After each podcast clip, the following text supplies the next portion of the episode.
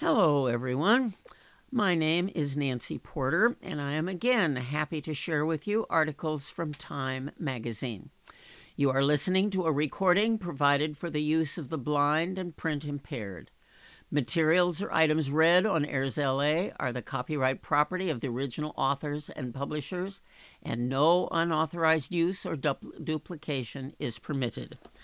So, this article is from the brief section of Time magazine, January 16 through January 23, 2023 issue. Headline The Company Fighting the Abortion Information War. Dr. Jennifer Lincoln has amassed nearly 3 million followers on TikTok through her frank videos about sex, abortion, and reproductive care. Now, the Oregon based OBGYN is taking on a new role as executive director of Mayday Health, a health education nonprofit designed to help patients in states that have banned abortion figure out how to get abortion anyway. Lincoln and Mayday are on the front lines of the next battle over abortion rights the information war. Mayday launched on the day the Supreme Court overturned Roe v. Wade with the goal of spreading the word about abortion pills, two medications prescribed by a doctor that, when taken within 48 hours of, an, of one another during the first trimester, can safely terminate a pregnancy. For patients living in states where abortion is banned, Mayday lays out the step by step process for obtaining the pills through the mail and provides medical information about safety and reliability. The most valuable message anybody can spread is telling the folks who live in those states how they can still make decisions about their own bodies, says Sam Koppelman, a co founder of Mayday a wave of new restrictions have curtailed sources of reliable information about reproductive health. Doctors across the country are caught in legal limbo about how to advise patients. In some states where abortion is banned, even school administrators and library workers are discouraged from talking about abortion.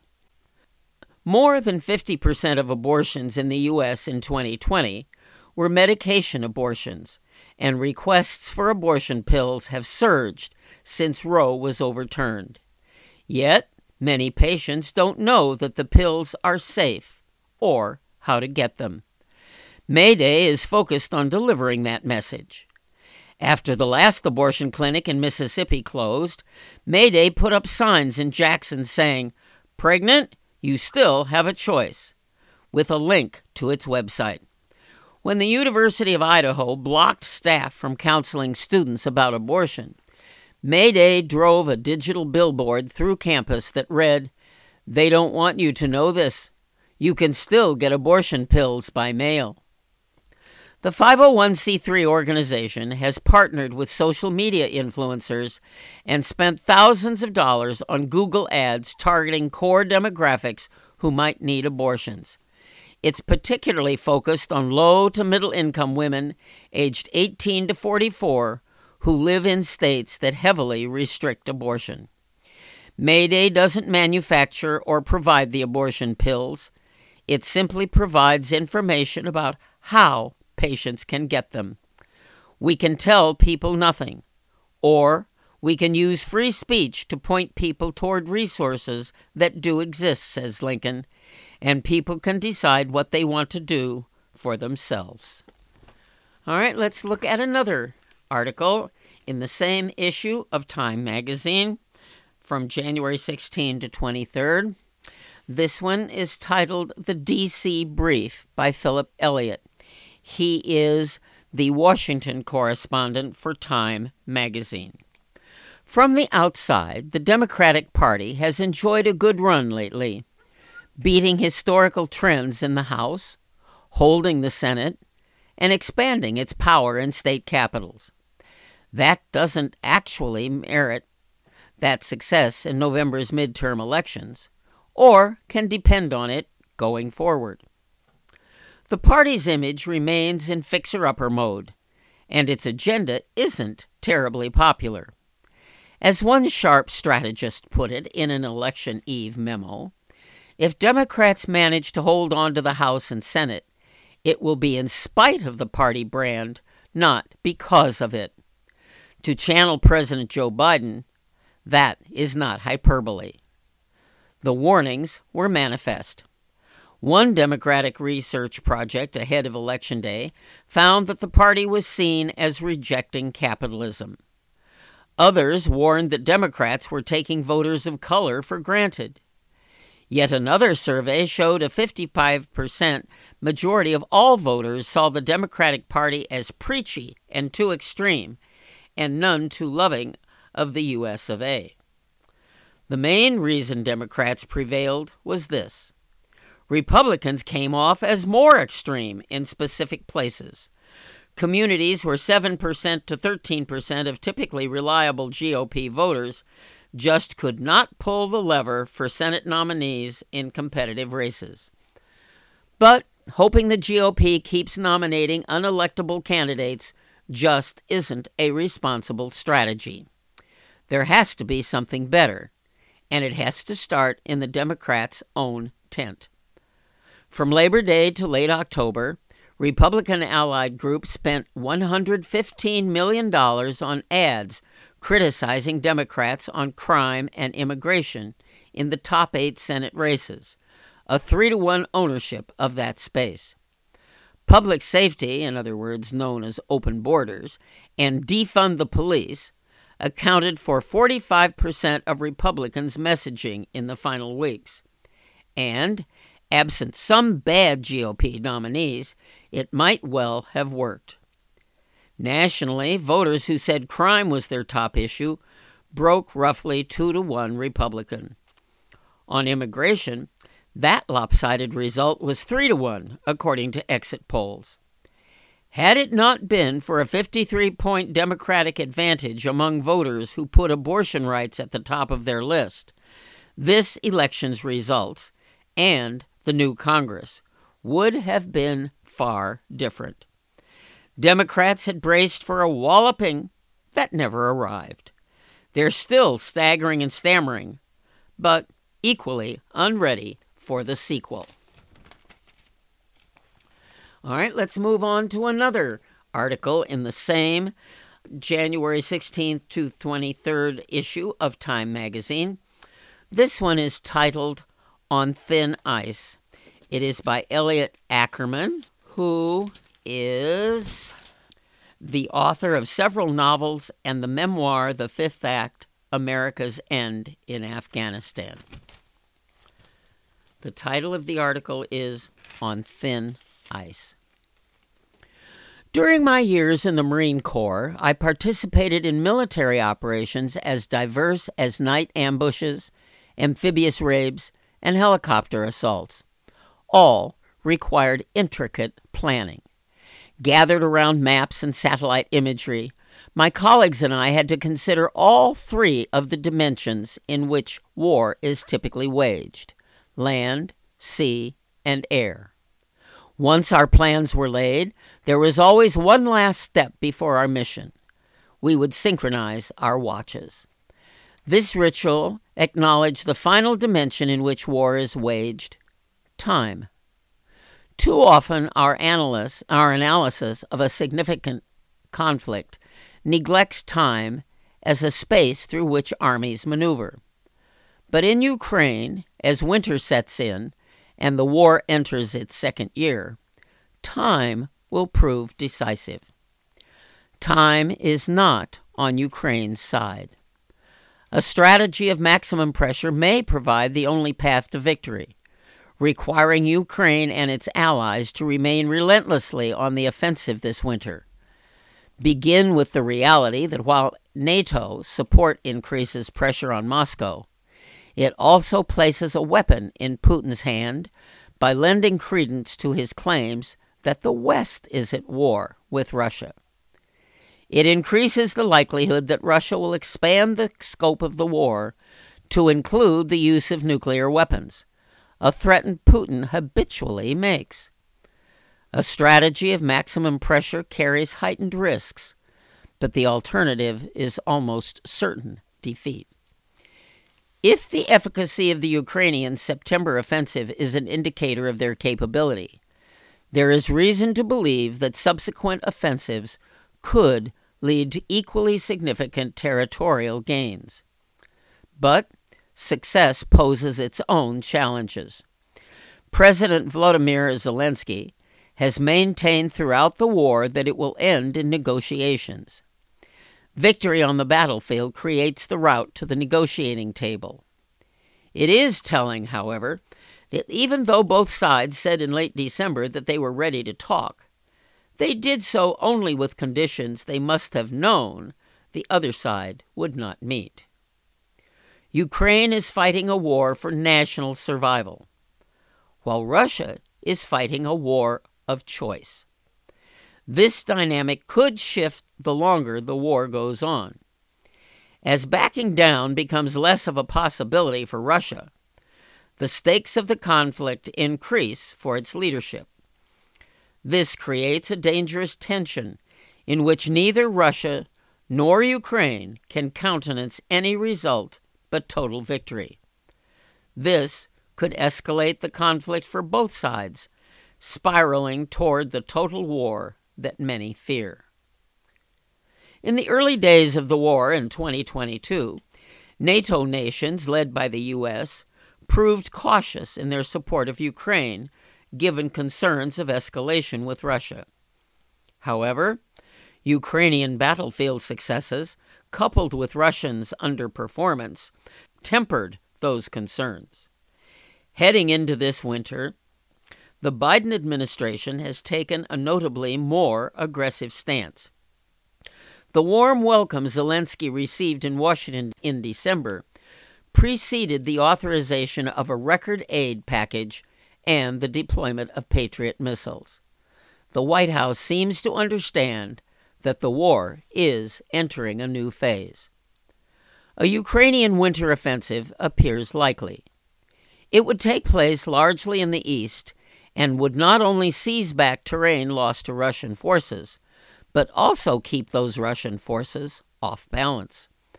This would deny the Russians the ability to rest and refit through the winter months. The Ukrainians are equally exhausted, but to be successful, they will need to pull off the extraordinary dual feat of launching an offensive while simultaneously replenishing and refitting their own forces. If the Ukrainians can achieve this, they will be well positioned in the spring. That is when the war will be decided. A lengthy war inherently favors Russia. It increases the odds that other authoritarian nations, such as Iran or China, will become more actively involved. Iran has already provided material support like drones to Russia. The longer the war drags on, the more likely it becomes that other nations will follow suit. It also makes it increasingly difficult for NATO to hold together an economic alliance against Russia. A swift resolution to the war in Ukraine isn't only in the best interest of Ukraine, but also in the stability of the whole world. Although Putin, with his absurd claims of denazifying Ukraine, has often evoked the Second World War as a historical analog. Zelensky would be wise to look at Finland's victory over the Soviet Union in the Winter War as a strategic analog. Just as Putin's invasion of Ukraine was based on fears of NATO expansion, Stalin's invasion of Finland in November of 1939 was based on fears of a non communist, nationalist Finland along the Soviet Union's border, particularly given Hitler's aggression in Western Europe. Also, the Red Army had launched a successful invasion of eastern Poland earlier that year. And Stalin, like Putin, had overestimated his military's capability.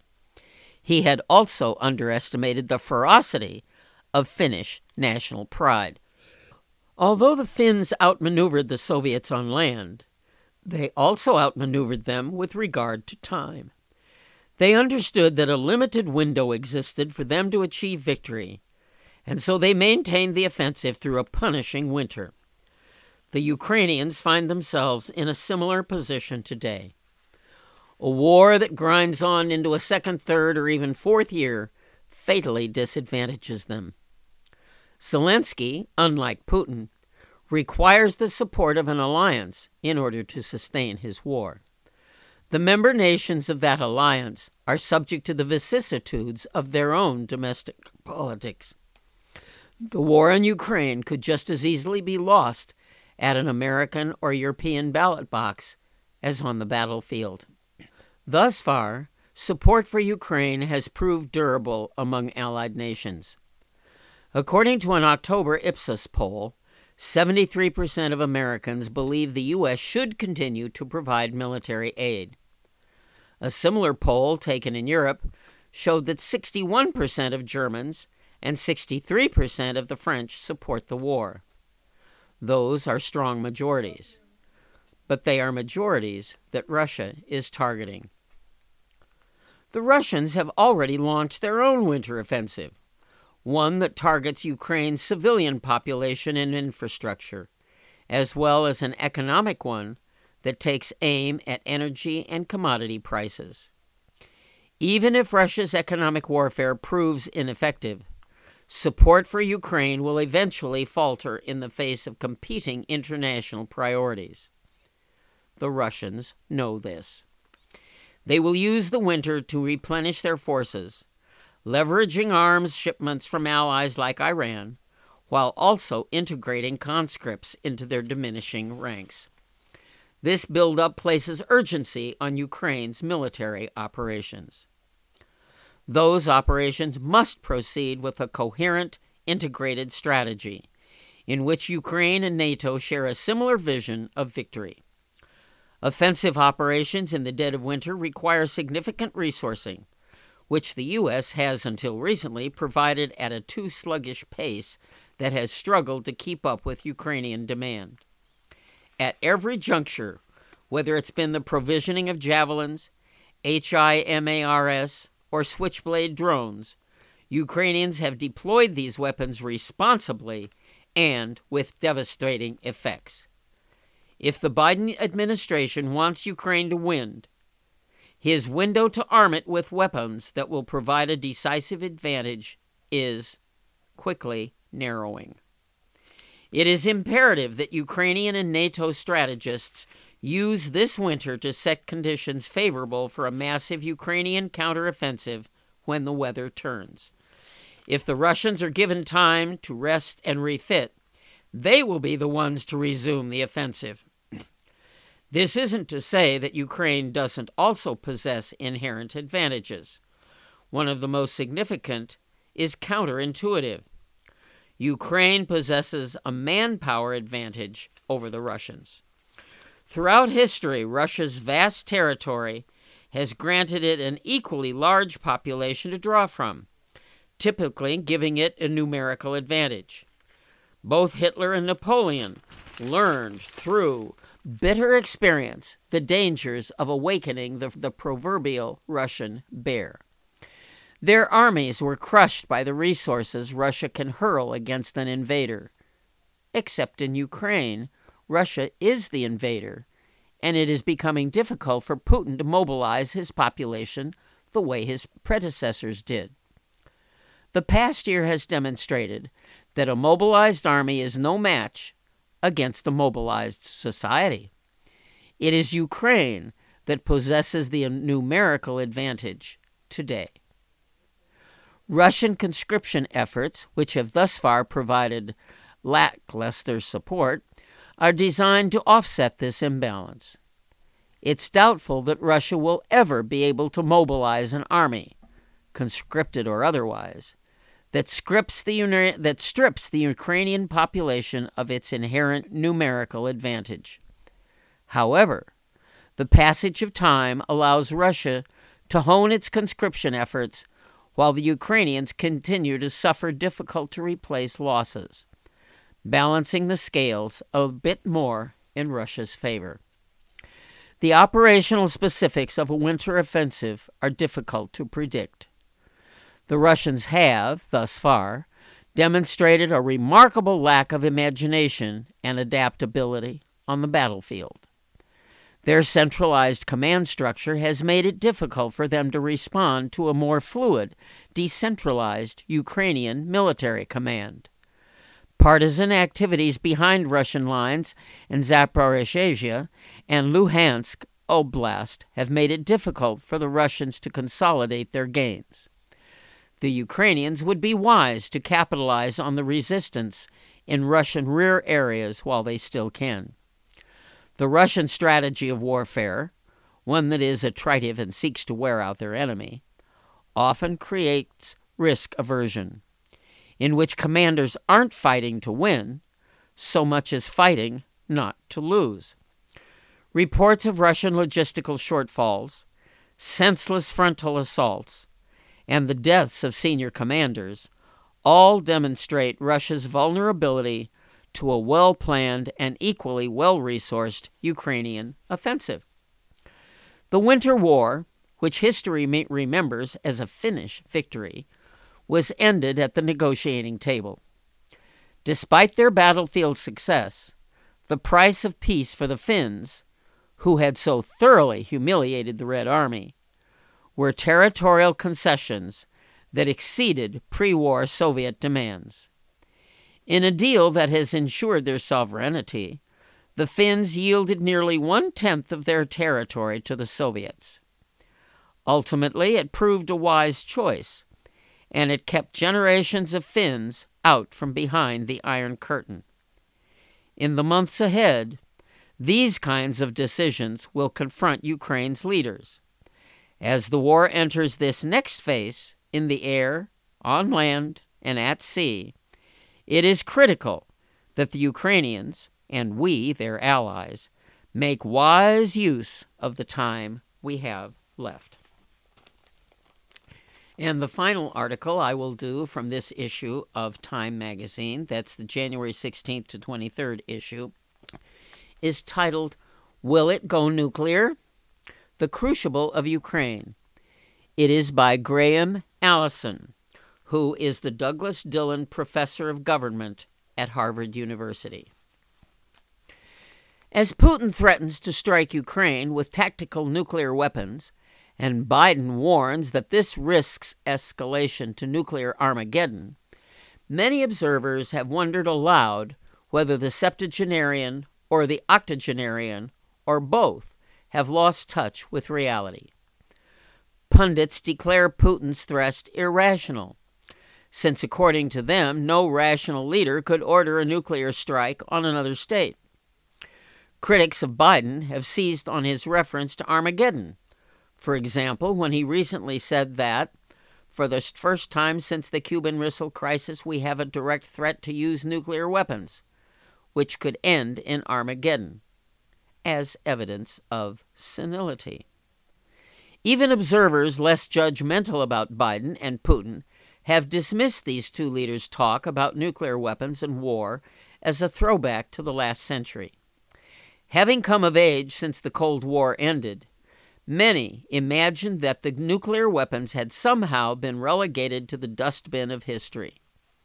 Foreign policy experts assert that a nuclear taboo has made any use of nuclear weapons inconceivable failing to recognize that when one declares something to be inconceivable, that is a statement not about what is possible, but about what minds can conceive. Thankfully, Americans have a president and national security team who know better. The Biden administration has gone to such extraordinary lengths to prevent Putin from conducting a strike because they understand that this really would set in motion a dangerous spiral that could end in full scale nuclear war. To begin to appreciate what Biden and his team understand, it is useful to consider answers to seven questions. First, could Putin rationally order a nuclear strike on Ukraine? Unquestionably, yes as rationally as U.S. President Harry Truman dropped the first atomic bomb at Hiroshima in 1945, killing 140,000 Japanese citizens. Indeed, Truman ordered a second strike on Nagasaki three days later, after which Japan's emperor surrendered. Second, would Putin's nuclear attack on Ukraine be a step onto a moving escalator that could end with nuclear bombs destroying American and Russian cities? Yes. Putin certainly commands a nuclear arsenal as deadly as the one wielded by leaders of the Soviet Union in the Cold War. If he strikes a Ukrainian city with a Hiroshima sized nuclear bomb, the U.S. has made it clear it will respond in a way that has catastrophic consequences for Russia. While the U.S. response would almost certainly not include a retaliatory nuclear strike on Russia, it could mean attacking Russian military forces in Ukraine, which could lead to further Russian nuclear attacks on Ukraine. And then, in hundreds of simulations of war games by national security experts, rarely was it possible to avoid full scale war.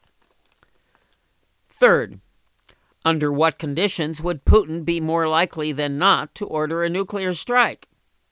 Answer If conditions on the battlefield force him to choose between a humiliating defeat on one hand and a nuclear attack that offers even a slim chance of an acceptable outcome to his war on the other.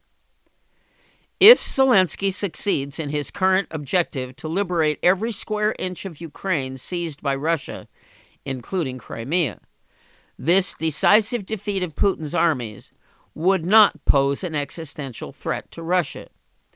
It would, however, pose an existential threat to Putin's rule. Fourth, do Russia's current nuclear posture, doctrine, and exercises include the first use of technical nuclear weapons? Yes. Russia's national security strategy includes a doctrine they call escalate to de escalate. To counter a large scale conventional attack on Russia, their exercises simulate a tactical nuclear first strikes against an adversary to force it to stop, rather than risking further escalation. Fifth, why has the U.S. not prepared to threaten to retaliate against a Russian nuclear strike on Ukraine with an equivalent nuclear attack on Russia? Because, as Biden has said from the outset of the crisis, the U.S. will not fight World War III for Ukraine. The brute fact that Biden knows but that many of those now demanding that he move more forcefully against Putin have conveniently forgotten or want to deny is that in relations with Putin's Russia, the U.S. continues to survive in a mutually assured destruction world.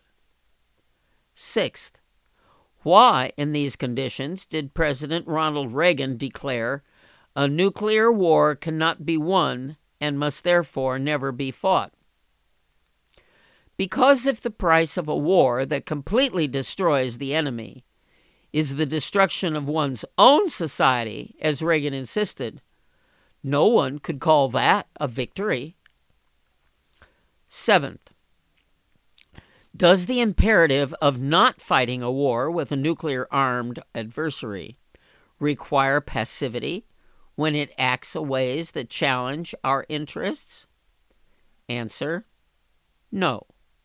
But these conditions do create a demand for extraordinary strategic imagination. Statesmen we now honor as the wise men developed a strategy for what came to be called the Cold War. The Cold War included a determined effort to defeat and undermine the Soviet adversary by every means possible except one bombs and bullets wielded by uniformed members of the U.S. military killing uniformed Soviet military. In crafting a strategy that is now defeating Putin's attempt to erase Ukraine from the map, the Biden administration has drawn from the earlier playbook.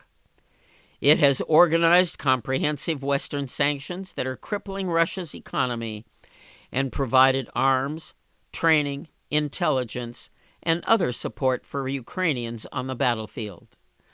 While it is too soon to offer judgment about the outcome of the war, at this point it seems likely that when the intense fighting subsides, Ukraine will emerge as a free, independent, vibrant nation. Putin's war w- will be seen to have been a colossal strategic blunder.